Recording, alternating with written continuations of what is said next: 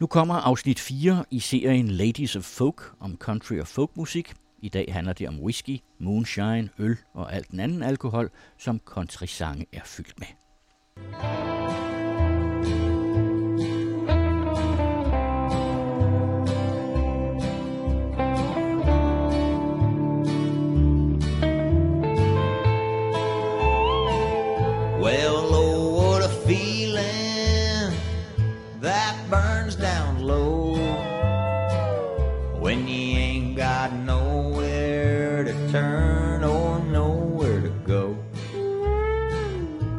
Me feel like sometimes I'm out of control.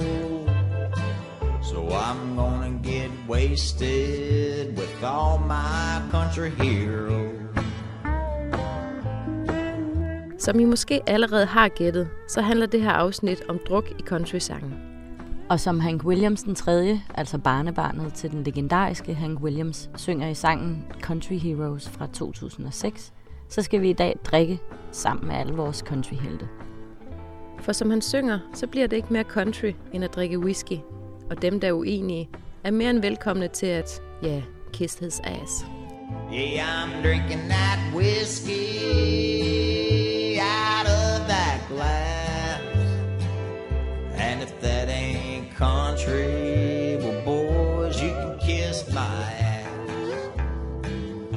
I dag dykker vi også ned i historien om alkohol, nok mest i sydstaterne, og fortæller om den forbudte, hjemmebrændte moonshine. Og så ser vi på skiftet fra de gamle sange, hvor man primært drak for at glemme alverdens smerte, dårlige minder og heartbreaks, til i dag, hvor den kommercielle countrymusik er blevet beskyldt for at forhærlige druk. Men først og fremmest skal vi høre en helvedes masse smuk og rowdy countrymusik, hvor druk indgår. Og så slutter vi selvfølgelig af med en enkelt sang til dagen derpå. Skål! Skål!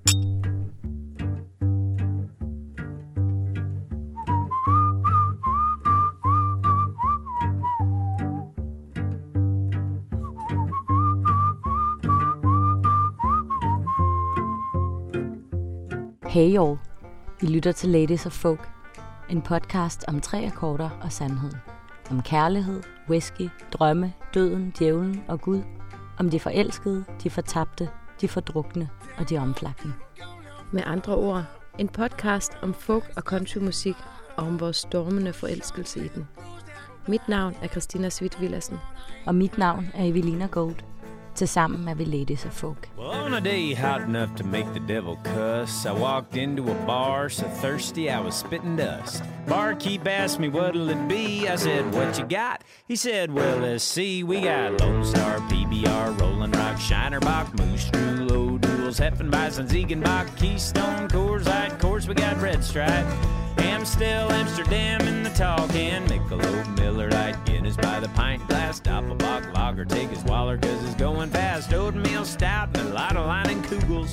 Open up your wallet, no time to be frugal. There's 99 bottles of beer on the wall. 99 bottles of beer. Det her er countrysangeren St. Williams fra Texas med hans 99 Bottles, som mere eller mindre blot består af en opremsning af alle de øl, der er i den bar, som hovedpersonen går ind på, da han er så tørstig, at han nærmest spytter støv. Skål, en af dem. Skål. Now we got Rio Grande, River Rock, Tecate with the twist top. Dos Perils, Dos Equis, Foster if you're Aussie. Bud Light in the new Zane Williams koozie. A dozen wheat beers on tap if you choose. You got Heineken, Killian's, Bats and Becks. Ice cold Corona with the limes in the necks. Yingling chillin' with the old Milwaukee's best. Sam Adams and that ain't even half of the rest of them 98 bottles of beer on the wall. Jeg har en bekendt, som jeg har introduceret til hele folk- og country-universet. Ja, det har vi det jo lidt med at gøre. Altså det der med at forsøge at få folk til at lytte til alle det country og amerikaner, som vi selv nedsvælger. Og så håbe, at de ser lyset. Præcis. Men han skrev til mig for en måneds tid siden, at han havde observeret, at man kommer til at drikke mere, når man hører country. Det er lidt noget rod jo. Det er ikke så godt. Nej. Og om det er sandt eller ej, skal vi ikke kunne sige. Men vi har i hvert fald forsøgt at undersøge, om der er mere druk i country-sangen end i andre genrer. Ja, det er ikke lykkedes os at finde statistikker for druk i forskellige musikgenre. Men vi fandt til gengæld lidt statistik for stoffer. Og det er lidt overraskende det her. For man skulle måske tro, at det er genrer som rock og rap, hvor de synger mest om stoffer. Men sådan er det ikke. Behandlingssitet addictions.com lavede i 2017 en optælling af, hvor tit stoffer bliver nævnt i sange inden for de forskellige genrer. De gennemgik over en million sange, og country kom ind på en uovertruffen førsteplads. Rap lå faktisk på sidste pladsen, og elektronisk musik et sted i midten. Så hvis vi antager, at kunstnere, der synger meget om stoffer, også godt kunne finde på at synge lidt om alkohol, så må man konkludere, at der også er mere druk i country-sange sammenlignet med andre genrer. Og når vi tænker efter, så er det sgu nok også det, der er vores eget indtryk. Lad os fejre det med en ny sang. I'm drinking water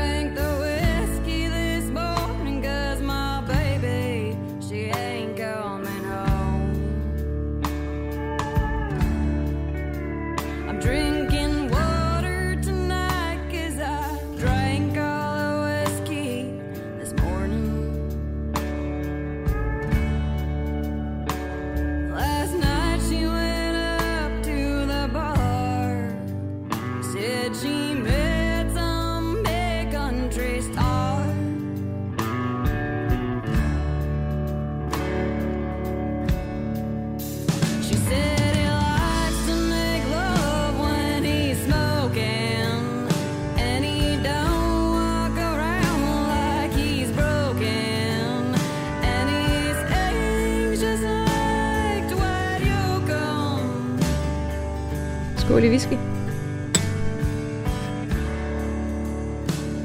I sangen Dwight Yoakam fra 2015 synger Sarah Shook om, hvordan hovedpersonen drikker vand her til aften, fordi hun er kommet til at drikke alt whiskyen i morges.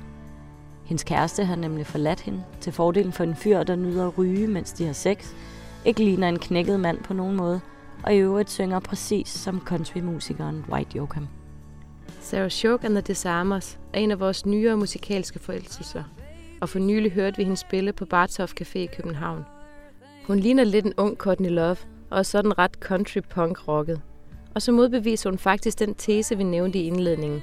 Altså det der med, at man i de gamle country-sange primært drak for at glemme alverdens hjertesorg, mens man i dag mere forhærliger druk. Men lad os gemme den snak lidt endnu, fordi først er det vist på plads med lidt historie.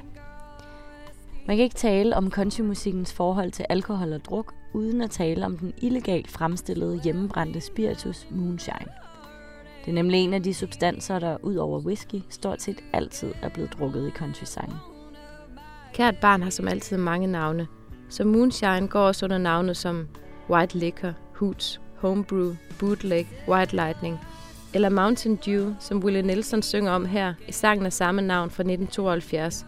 Det var oprindeligt en gammel amerikansk folkesang, der blev indspillet første gang af bluegrass-duoen The Stanley Brothers. Not very far from me, there's an old hollow tree where you lay down a dollar or two.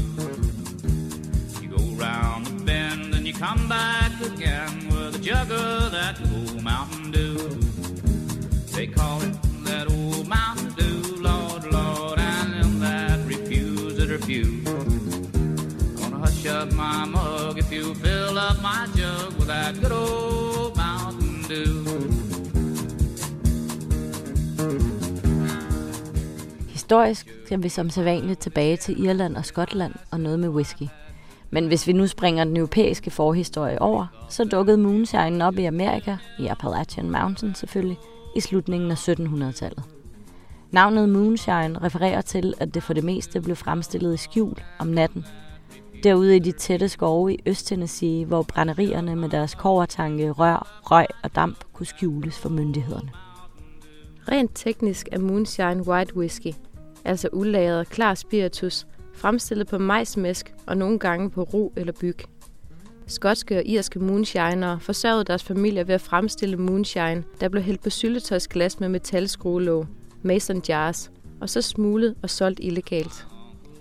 At være moonshiner har altid været et forfinet håndværk og en stolt familietradition, der blev givet i arv fra far til søn gennem flere århundreder.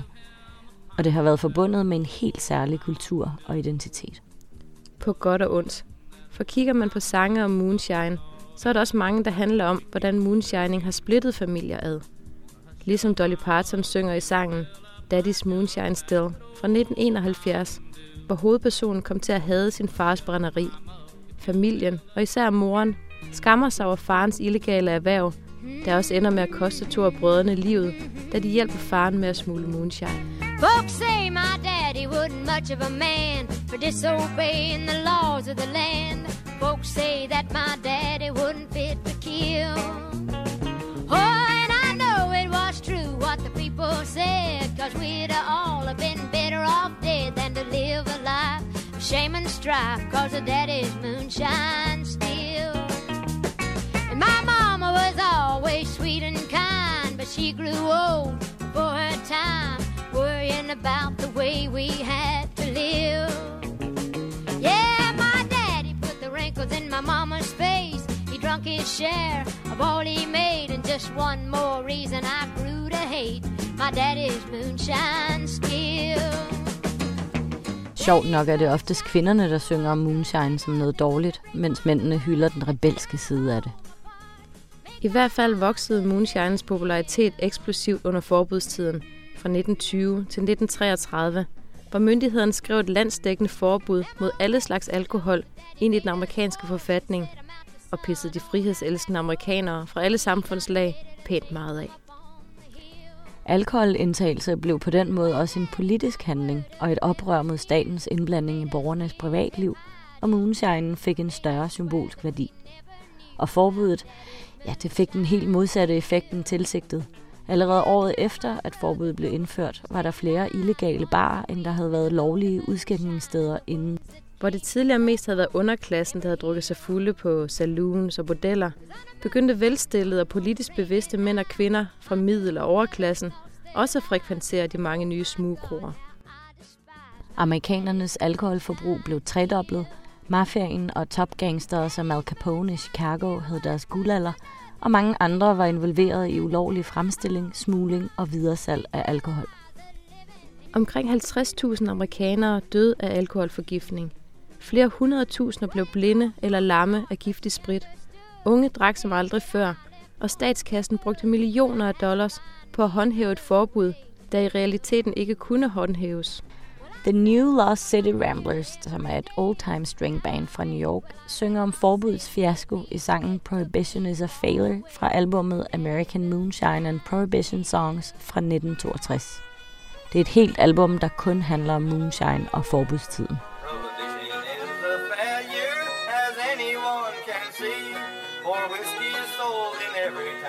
The good old USA. Oh, the policeman will arrest you, he'll lock you up in jail. He'll drink up all your liquor and turn you out on bail. Fra 1920 til 1929 blev en halv million amerikanere anholdt for at overtræde alkohollovgivningen. Fængslerne var overfyldte, forbudsagenterne arbejdede i døgndrift, og domstolene var håbløst bagud. Samtidig gik statskassen glip af enorme indtægter fra alkoholafgifter. Alt i alt en temmelig dårlig idé, kunne man vist roligt konstatere, da forbuddet blev ophævet i 1933. Men selvom alle andre former for spiritus blev tilladt igen, blev moonshine ved med at være ulovligt mange år endnu. I Tennessee, der historisk set har været et af de steder, hvor man fremstillede mest moonshine, åbnede det første lovlige distilleri først i år 2010. Gennem årene har der været moonshinere, som har opnået en nærmest kultagtig status. En af dem er Marvin Popcorn Sutton, der tog sit eget liv i 2009, efter at han var blevet idømt halvandet års fængsel for at fremstille moonshine. Ironisk nok lige mens han var i fuld gang med at gøre forretningen lovlig. Popcorn Sutton er der selvfølgelig også skrevet sange om, flere endda. Her er det country rock sangerinden Ali Randolphs hyldest til Popcorn Sutton. Hun kendte ham faktisk personligt og skrev sangen om ham efter at han havde fået dommen, men mens han stadig var i live. Og efter hans død måtte hun tilføje et ekstra vers, og faktisk sang hun den også til hans begravelse. Let me tell you a story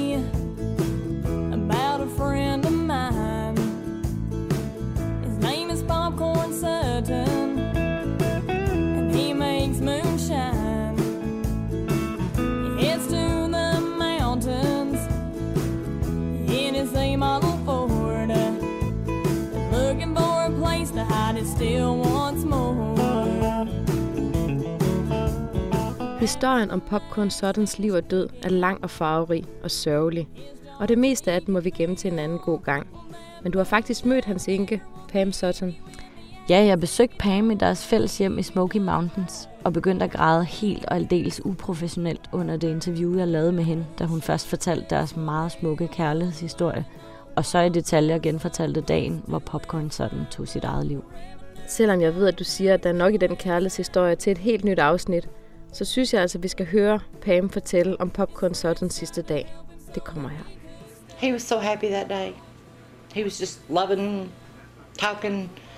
And he sent me to the store because he was still on house arrest, which that was nothing unusual. so um, he called me every hour while I was gone that day. And he'd say, Are you almost done? And I said, Yep, I'll be home a little bit. No, I need something else, he'd say. And he'd say, Where are you? So it just so happened whatever it was he needed would be on the other end of town. I had to go to the other end of town and get it. So finally at 2.30 he called and he said, uh, by then I was getting a little bit aggravated with him. And I answered the phone and I said, what'd you forget this time? He said, nothing. I just called to tell you I love you and that I always will. And I said, well, I love you too, baby, and I always will. And I said, is something wrong? He said, no, I just wanted you to know I love you. Det er en god dag, og Popcorn Sutton er i godt humør. Pam løber nogle ærner, men han bliver ved med at ringe til hende og bede hende købe noget mere. Så da han ringer en gang til, er hun ved at blive irriteret og spørger, hvad han nu vil have. Ingenting, siger han. Jeg ringede bare for at fortælle dig, at jeg elsker dig, og at jeg altid vil elske dig. Da Pam kommer hjem, har han taget sit eget liv. En gammel Ford, som han har malet grøn og kalder for sin John Deere Ford.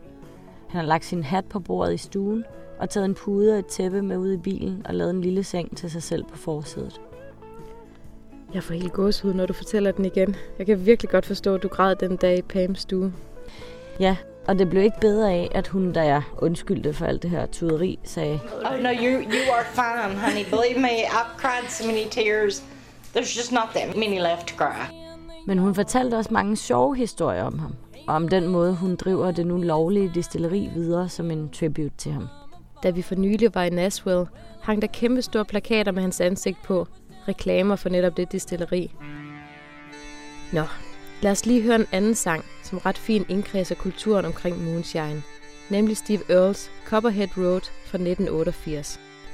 Den 63-årige singer-songwriter, guitarist, skuespiller og antikrigsaktivist, som i øvrigt spillede på Tønder Festival i år 2014, har aldrig været bleg for at fortælle den politisk ukorrekte historie. Heller ikke i den her sang, hvor jeg fortælleren John Lee Pettymore den tredje er søn og barnebarn af legendariske moonshinere fra Johnson County i Tennessee, som alle fremstillede moonshine på et skjult brænderi på Copperhead Road. Well, my name's John Lee Pettimore. Same as my daddy and his daddy before. You hardly ever saw Granddaddy down here. They only come a town about twice a year. They buy a hundred pounds of yeast and a copper line. Everybody knew that it made moonshine.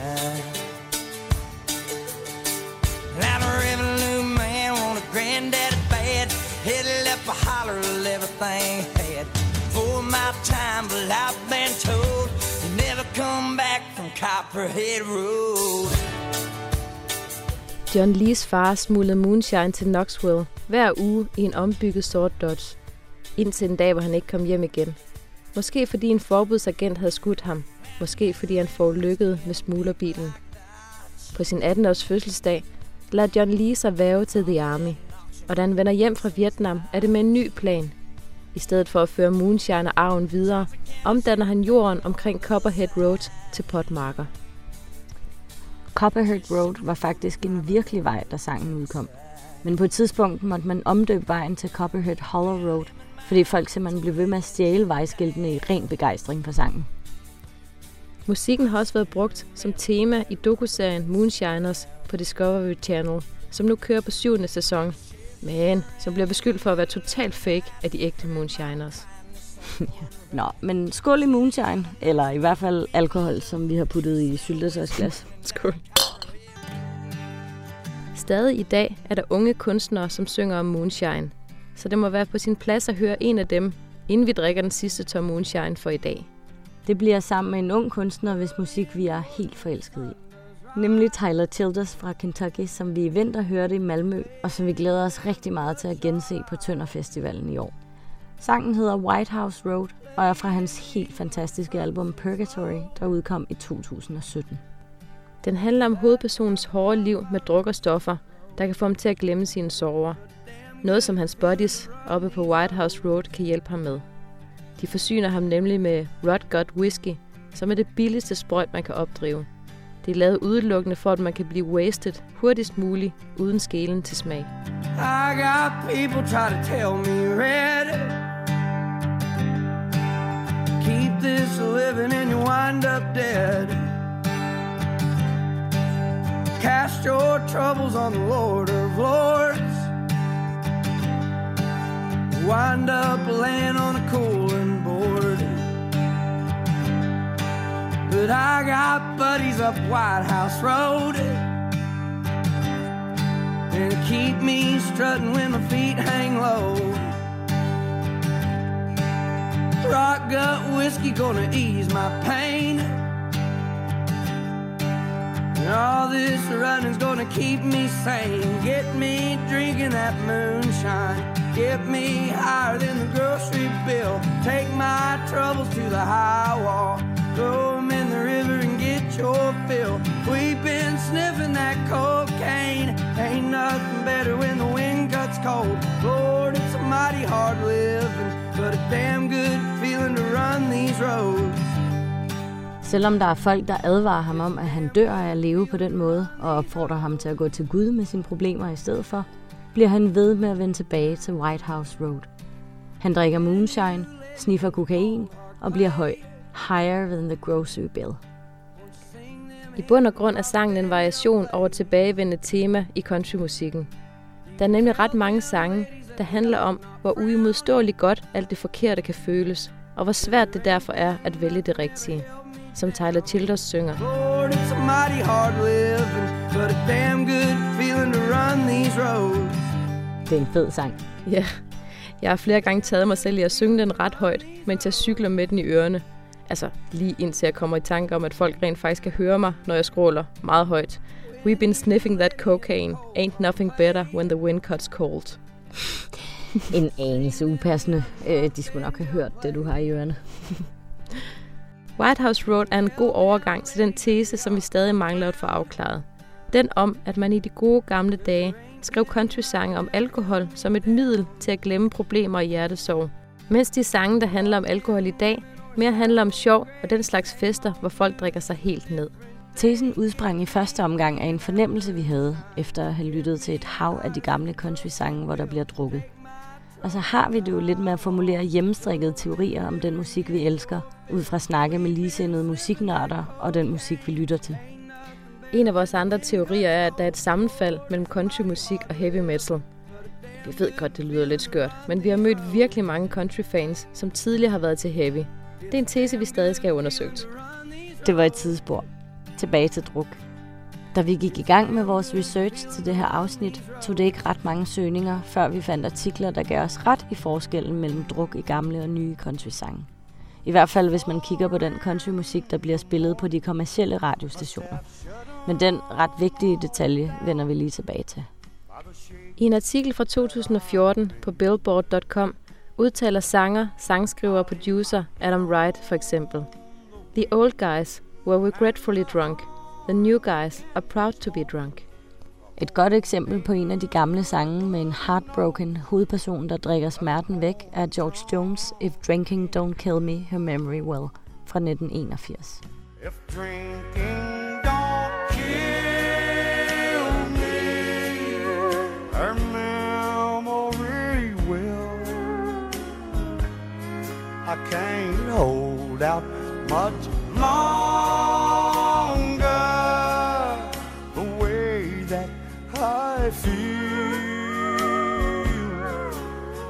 with the blood from my body, I could start my own steel. But if drinking don't kill me, a memory will. Hovedpersonen drikker for at glemme sin elskede. Og det i en sådan grad, at han har nok alkohol i blodet til at starte sit eget brænderi. Men hvis ikke det kommer til at slå ham ihjel, så vil mindet om hende gøre det af med ham alligevel. Og så synger han videre om, hvor mange flasker det har taget ham at forsøge at glemme hende, uden held. Lord, it's been ten bottles since I tried to forget her. But the memory still lingers on the ground. George Jones havde øgenavnet The Possum, fordi hans øjne sad lidt for tæt sammen, ligesom hos en pungrotte. Hans andet tilnavn var No Show Jones, fordi han havde en uheldig tendens til at gå så meget på druk, at han ikke dukkede op, når han skulle spille koncerter. Men han blev også kaldt The Master of Sad Country Songs. Der er få countrystjerner, der har sunget så mange og så hjerteknusende sange om forlist kærlighed som Jones. Så det er selvfølgelig ikke så underligt, at en druksang fra ham handler om heartbreak. Han er trods alt også manden bag den legendariske He Stopped Loving Her Today, som i øvrigt blev spillet ved hans begravelse i 2013. Den skal man kende, hvis man er den mindste smule til knuste hjerter på den countryagtige måde. Og bare rolig. Heartbreak vender vi frygteligt tilbage til i et andet afsnit af den her podcast. Lad os tage en mere. Det er nemlig også det interessante ved mange af de gamle sange om drinking, at de ved første gennemlytning lyder som glade optempo-sange. Men begynder man at lytte til teksten, så er det en helt anden snak. Et godt eksempel på det er western swing-musikeren Hank Thompsons sang Papa Top fra 1969.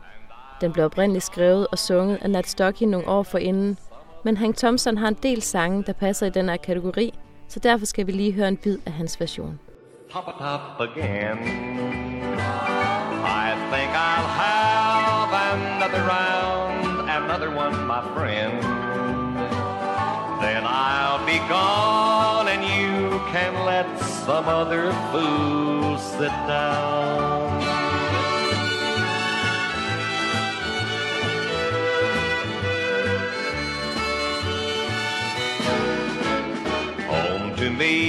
Is misery, and here I'm wasting time. Cause a row of fools on a row of stools is not what's on my mind. But then you see, her leaving me is not what I prefer. So it's either here, drinking beer, or home remembering her. Pop a top again. Well, er det ikke på tide med en ny øl? Let's pop a top. Den lyder sjov, ikke? Der er fest og gang i den her. Men han så begynder at synge om, at hjem for ham er misery, og at det er bedre at sidde her og drikke, end at sidde hjemme og mindes hende, ja, så er den knap så sjov. Så er det jo netop druk for at glemme. For at blive lidt klogere på, om vi og artiklerne havde ret i tesen om forskellen på druk i countrysangen dengang og nu, stillede vi spørgsmålet i det, der lige nu nok er verdens mest nørdede forum for sådan nogen som os. Nemlig Facebook-gruppen 20th Century Country Music, som er oprettet af musikeren Tyler Mahan Coe, som står bag den helt geniale podcast Cocaine and Rhinestones. Han er jo et søn af outlaw country-stjernen David Allen Coe. Det er ham, vi hører lige nu med sangen Jack Daniels, If You Please fra 1978. Daniels,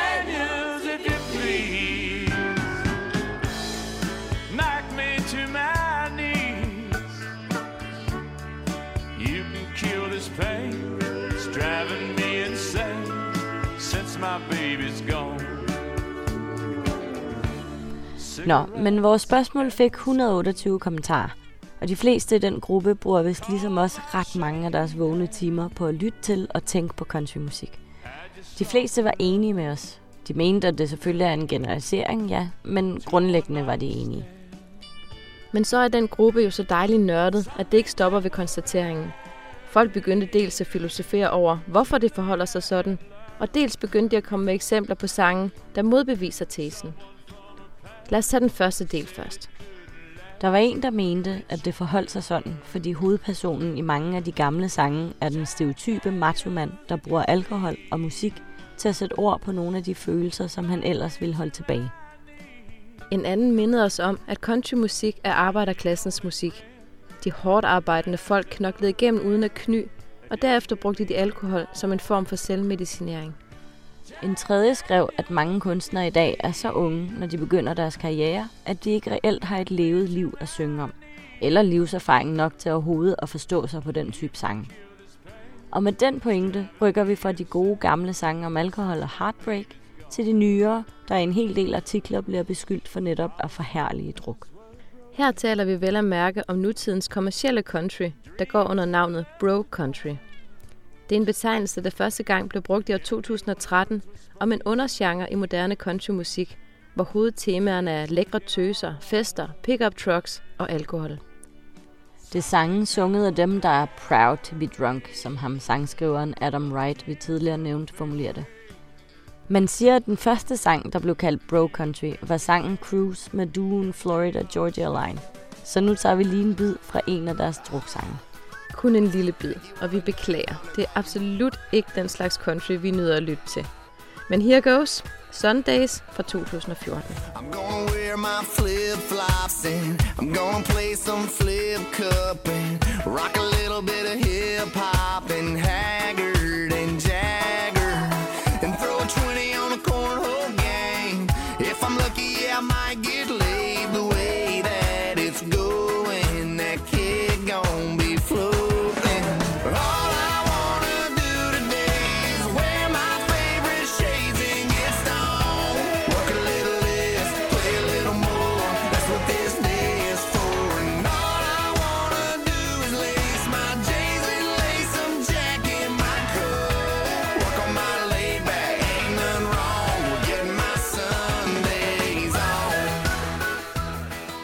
Er rent party.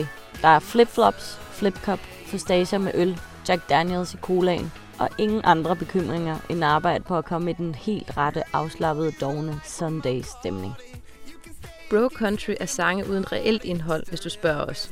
Uden historiefortællingerne, de finurlige detaljer, poesien og det specifikke, som vi talte om i første afsnit af den her podcast. Og også uden de traditionelle akustiske instrumenter, og uden alt det, der gør ondt, får ens tanker skubbet i gang eller kommer ind under huden på en. Og det er altså ikke kun os. Der er ret mange, der er sure. Men det sælger altså, det her bro country. Er det i orden med dig, hvis jeg sætter noget andet musik på Ja, nu? tak. Please do. Før vi går videre, kan vi også lige fortælle, at vi skrev til Joel Rapp, der er selvstændig country radio consultant, og som tidligere har udtalt sig om druk i country sang. Og vi spurgte ham, hvorvidt han er enig i vores tese. Det er han, men han mener også, at bro country og dens fokus på druk for sjov er ved at være en saga blot. Druktendensen kulminerede omkring 2014, men ifølge Joe Rapp er de country-sange, der bliver spillet på de kommercielle radiostationer nu, i højere grad sange om mænd, der sætter deres kvinder op på en pedestal. En undergenre, som nogen kalder for boyfriend country. Det var lidt et tidsspor, og så alligevel ikke. For nu nævnte vi igen de kommercielle radiostationer, og det er vigtigt. Selvom vi efterhånden har fået slået fast, at der er en modsætning mellem de gode gamle sange om druk og hjertesorg, og så de nye om druk for sjov, så er det kun en del af historien. Den der med, at der ikke er nogen regler uden undtagelser, gælder nemlig i høj grad også her. Der er et hav af undtagelser.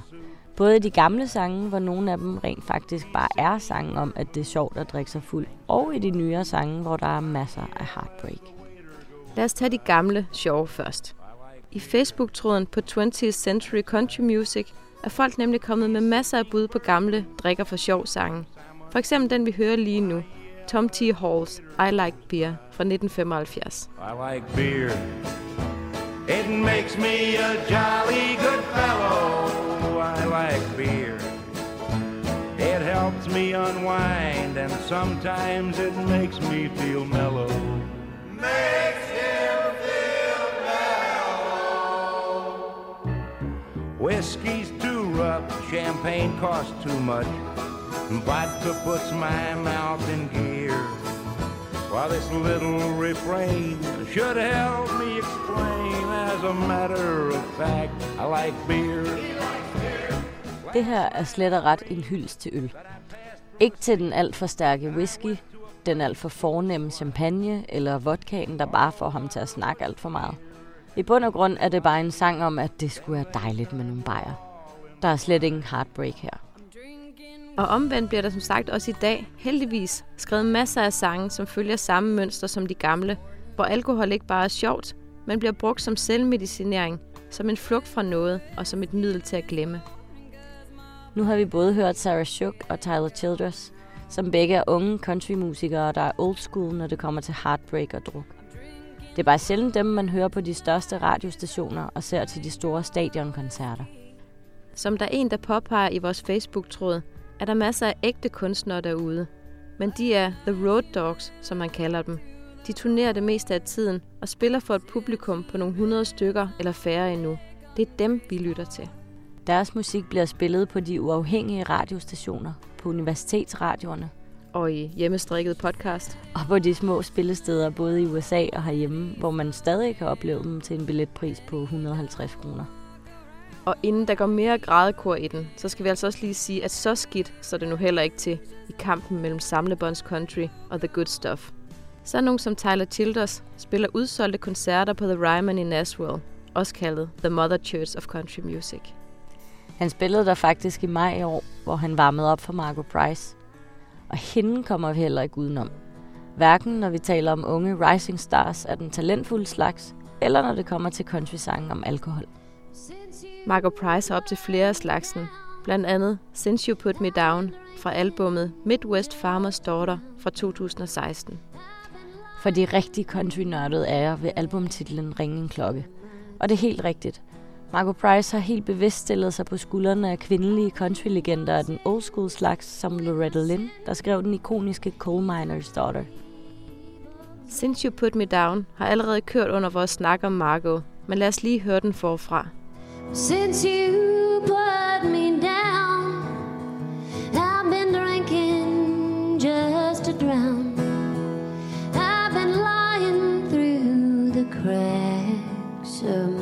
my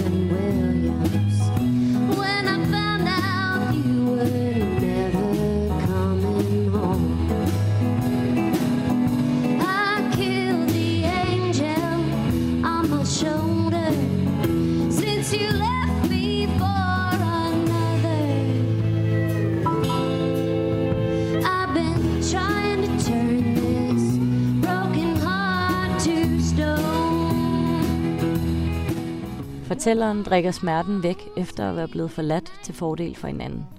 Og sorgen har fået alt det grimme frem i hende. Hun danser med sin onde indre tvilling og slår sin indre engel ihjel med den Evan Williams, en bourbon fra Kentucky, som hun drikker. Hun drikker for at gøre sig hård og forvandle sit knuste hjerte til sten. Man kan vist roligt sige, at det her ikke er den festlige slags druk. Det her er full-blown heartbreak drinking.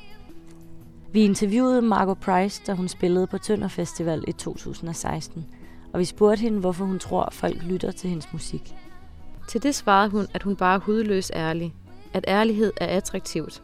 Og her er hun inde på det, der i vores øjne er den store forskel på de sange, hvor der er noget på spil, og de sange, der bare handler om at have det sjovt. Det er fint nok at have en fest, og den slags musik kan man netop sagtens sætte på til, ja, en fest. Men som vi har talt om tidligere, så er country netop så fandens fint, fordi det er ærligt. Countrymusik er, som vi talte om i det første afsnit, rigtige mennesker, der spiller på rigtige instrumenter. Det er handmade, det er ærligt, og der er nogen, der synger historier. Margot Price fortæller på helt selvbiografisk manér sin livshistorie på albummet.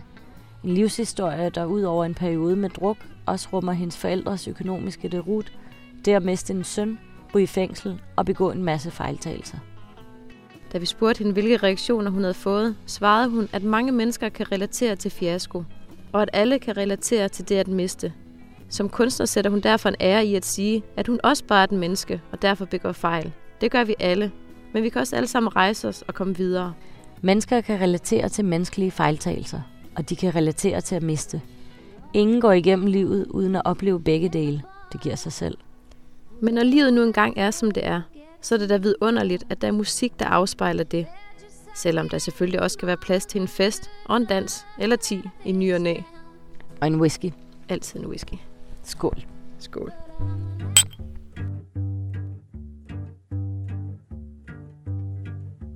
Det var næsten alt for i dag. Tak til jer, der lyttede. Hvis I har kommentarer, spørgsmål eller emner, vi skal tage op, så tøv ikke med at skrive til os på ladiesoffolk.gmail.com. Hvis I vil høre mere af musikken fra det her afsnit, har vi som altid lavet en playliste til jer. Gå ind på Spotify og find listen Ladies of Folk Drinking. Denne podcastserie er produceret i samarbejde med den anden radio og Tønder Festival. Det næste afsnit bliver lidt anderledes, end de andre har været. Det bliver nemlig et særafsnit om netop vores elskede Tønder Festival. Vi er ved at være ved vejs ende i det her afsnit. Men inden vi lukker festen helt, så skal vi da snakke lidt om tømmermænd. Dem er der nemlig, sjovt nok, også skrevet sange om. Men langt færre end der om druk. Vi har allerede spillet Chris Christoffersens helt fantastiske Sunday Morning Coming Down i det første afsnit. Og i øvrigt har Danmarks egen John Mogensen lavet en dansk version af den sang. Den hedder Søndag Morgen, og den må I lige lytte til ved lejlighed. Så i denne omgang skal vi pleje vores tømmermænd sammen med en yngre musiker. Sam Outlaw er fra L.A. Outlaw er rent faktisk hans rigtige efternavn. Det var noget med nogle engelske forfædre, der gjorde et eller andet, der gjorde kongen vred, og derfor blev forvist til Irland for at jagte ulve. Men det er klart et sidespor. Pointen er, at Outlaw bare er hans efternavn. Musikalsk har han ikke noget med Outlaw Country-bevægelsen at gøre. Hans musik er mere, ja, måske country poppet, men på den kvalitetsbevidste måde og meget langt væk fra bro country. Han spillede også på Tønder i år 2017, og han kommer i øvrigt tilbage til august. Det glæder vi os til.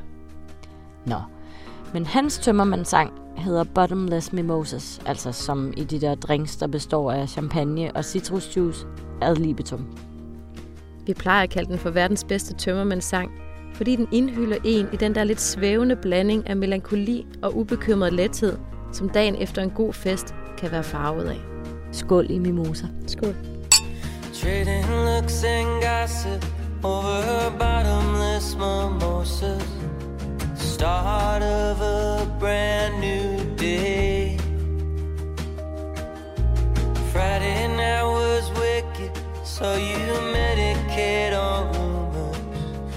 And you can drink champagne. You might get low, but you never will run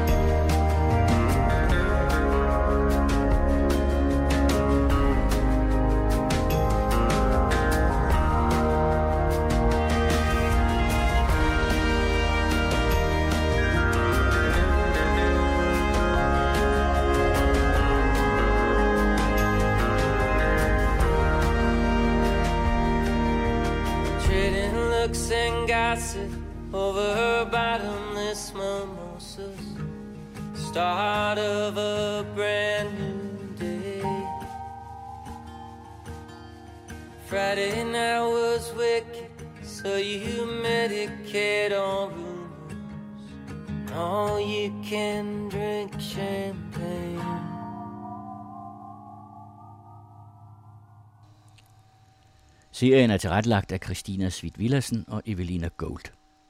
Teknik Jytte Nordholt.